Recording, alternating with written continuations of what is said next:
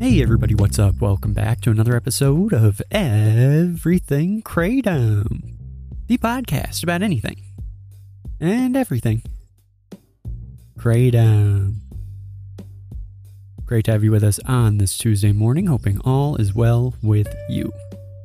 Today is going to be a quick one, but since pregnancy and labor and all that are on my mind, given my second child was just born the other day, I wanted to touch on a post I saw on Reddit recently and it was saying that this person used kratom for pain during labor.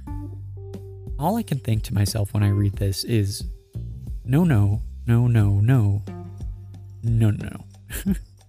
I mean, like, I will never know the pains of labor, for sure. My wife makes sure I know that.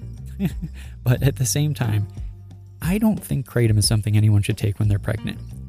It, regardless of, you know, the how closely related to opioids kratom is or isn't, and that whole debate over whether or not it is or not, and all that. You need to be very careful in particular when you're talking about taking something when you are pregnant, and that I think most people can agree on. Taking kratom when you're in labor, although it's pretty neat in my opinion that it could help with the pain, given that the pain is pretty intense from what I've witnessed, you just don't know what that can do.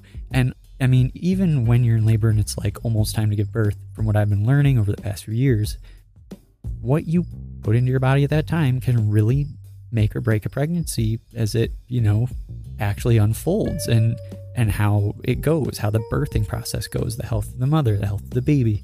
Um, there's a lot there and there's a lot of unknowns and I think it is pretty obvious to say that we're in the infancy stage of understanding how things affect people when they are pregnant. Um, there's only a few things we know for certain, and um, and those things usually have a a label on them saying don't take this when you're pregnant, right? So um, I think that kratom is just not. We're not at the point where we know enough about kratom for your average Joe.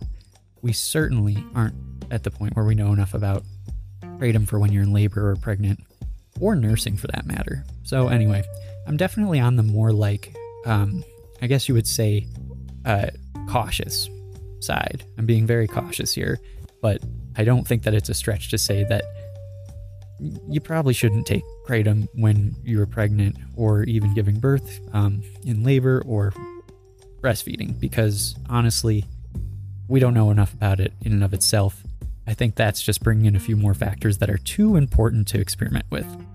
So I just I felt the moral obligation to make that statement today. so there you go. All right, everyone, we'll be back tomorrow. Thank you so much for listening. We will talk to you then. Take it easy.